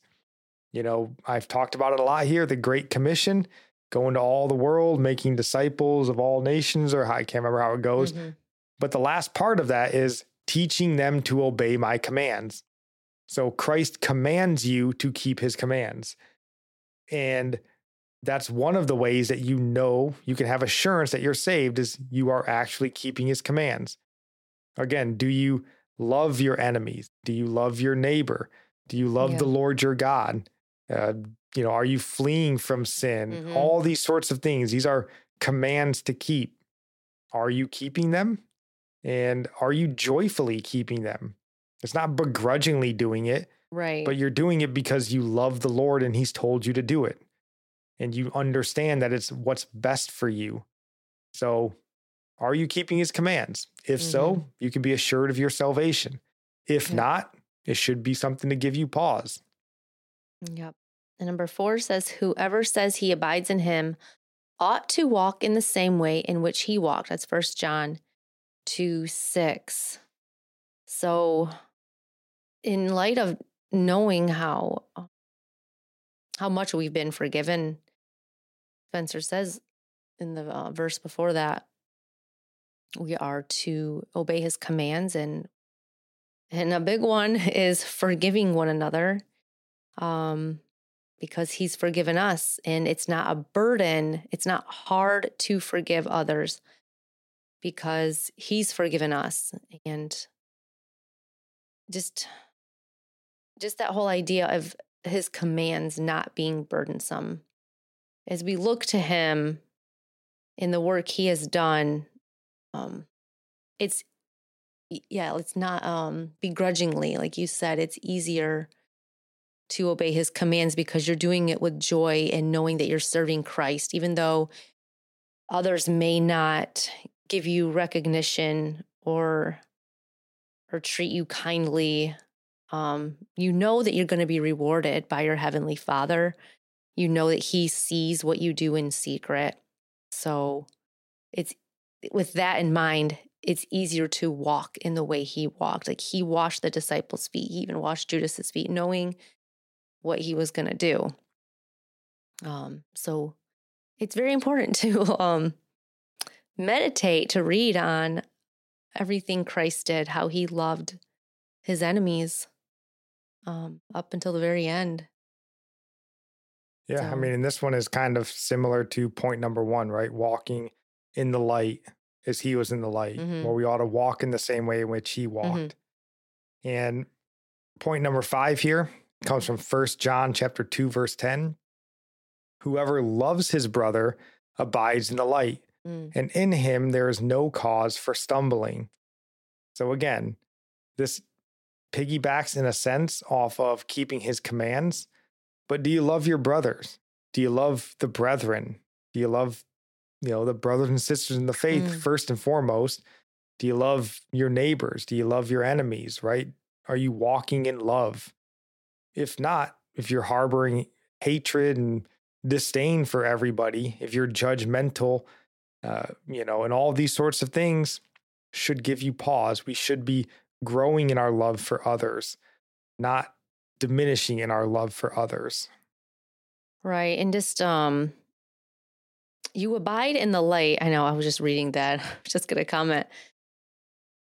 Like we're we're not supposed to be a stumbling block to others because it says in him there is no cause for stumbling. So Spencer will walk in the light because he doesn't want to cause others to stumble. He walks in darkness, others might stumble. They might be looking up to him or he's tempting others to sin by the way he's living. So when I read that, it, that's a loving thing to walk in the light because you're not going to cause someone else to sin, to sin, to stumble. Right. And this is, you know, you could add into this that uh, I can't remember the verse off the top of my head, but woe to those by whom temptation comes. Because if you're the one bringing temptation, you're now a stumbling block. Yeah. You're putting temptation in front of your brothers, tempting them to sin. Mm-hmm. And Jesus says, Woe to you. You know, so we should be walking, desiring to walk as pure and, you know, in the light according to Christ's commandments, so we don't cause others to stum- or stumble. Because if we love them, we don't want them to stumble. Right. So again, you know, you're not, this could, you could talk about the modesty argument. That's a really easy one. You're not going to walk around completely immodest and just go, it's not my job to keep him from sinning. No, it is. and if that's your mindset, it's not my job to keep him from sinning. Again, I would say point Yeah. number five here, you're missing, and it would give me pause in my faith. If you don't think it's your job as a Christian to help others not sin, I think you're missing the mark. Yeah. I think that needs to be discussed um, more in churches. Offensive, but we need to, yeah. Feel It's okay to offend. The Yeah. truth can't be offensive. Right. You might not like it, but it's not offensive. Right. Your flesh is offended. What it is. Okay, number six, First First John two fifteen. Do not love the world or the things in the world. If anyone loves the world, the love of the Father is not in him. Ooh, that That's could be the uh, the verse of 2023. Looking back on 2022, Uh, you Yeah. better get ready to not love the things of the world. Yeah, that's a that's one to just because there's so many things just pulling our attention to the world. Um, you know, like we talked about tonight, our our comfort, our entertainment, um, just our self idolatry. And it doesn't mean you can't enjoy the things of the world. You know, enjoy your comfort, enjoy your entertainment, Yeah, but loving them, placing them above yeah, Christ, loving them. That's where you get yourself into trouble. And that's where I think we've seen many, you know, fall into that trap of placing their comfort, their job, their identity, whatever happens to be above Christ. And again, it would give me pause if I were you. Um, if it was me, you know, we all have to look ourselves in the mirror. So, Mhm. and that was First John chapter two, verse fifteen. Did I say it wrong? I don't, you might not, I don't know Oh. if you said it or not, but that might be the verse to ponder. That in Joshua 24. Read them both all the time, consider them. Yeah, think about what are the things in the world. Do not love the world or the things in the world. And the things in the world that you love might be different than the things in the world that I love. But either way, we both need to make sure they're in their healthy place. You know, whether that's, you know, video games or I don't know, whatever happens to be money, comfort, whatever your job, Yeah. your whatever your whatever you love is, Yeah. it needs to be in a healthy dose and its healthy order and not placed above Christ. And that might look different for you than it does for me. But either way, we both need to be cognizant of that. And again, that's why these verses are there. We need to be pondering them, thinking on them. You know, Joshua chapter 1, verse 8, you know, meditate on the law day and night, then you will be prosperous. We should be meditating every day on God's word and thinking about how does my life line up with this? And Mhm. if it doesn't, I need to fix something. So Do you have any last thoughts, honey, on the Bible topic, news topic, anything that we talked about today before we get our sermon recommendation out of the way? Oh, just, just be in the Word. Just this, I love First John. Just going over it, all I'm doing is just it really makes you reflect. It's such a good, um, good one to uh, examine your heart. Yeah, definitely. And you know, I would just say 2022 in a lot of ways was not a good year. It's not a sin to, I think, recognize that. There was a lot of difficulty, you know, inflation, wars, all sorts of things. But when you have your eyes fixed on Christ, when you realize God is still in heaven, He's still in control, we don't have to worry so much. You know, we can we can still trust that God is working all things together and we can find joy in that. And you know, we can hold fast to our faith and that can help you know help us I guess have the mindset that every year is a good year because it's one year closer to Christ coming back. So, no matter what the world throws at us, you know, we should hopefully be able to find joy, confidence in those facts. So, Yes. that's what I would leave you with. Now, for our sermon recommendation, we mentioned this is uh, one of our fellow Christian podcast community members, not just a member, but sort of the de facto head of the Christian podcast community, Andrew Rappaport, on his podcast, The Rap Report. And we listened to this on the way back from Michigan. And we listened to this one, part one on election. And this is from his What We Believe sort of series, going through his doctrinal statement. And Andrew does a really great job of discussing this very important doctrine in the Christian faith, the doctrine of election. And it's one that I think causes a lot of angst and even anger among some, depending on what side of the aisle you fall on in your Christian faith. But it shouldn't because it's clearly outlined in scripture. The doctrine of election, he does a really good job on there. He's on the podcast with another Christian podcast community member, Pastor Dom from Street Talk Theology. And they just go through why they believe what they believe and where they get it from in scripture and that sort of stuff. It's part one of part of, I think, a two part series. So both very good. We highly recommend that you go and give them a listen. Maybe subscribe to Christian Podcast Community if you haven't already. Leave a nice review, and I'm sure they would all appreciate that. Christian Podcast Community had a great year this year as a whole. So that was nice. But that is all we really have for you guys today. We do want to wish you a blessed new year. And uh, that is all we got. God bless.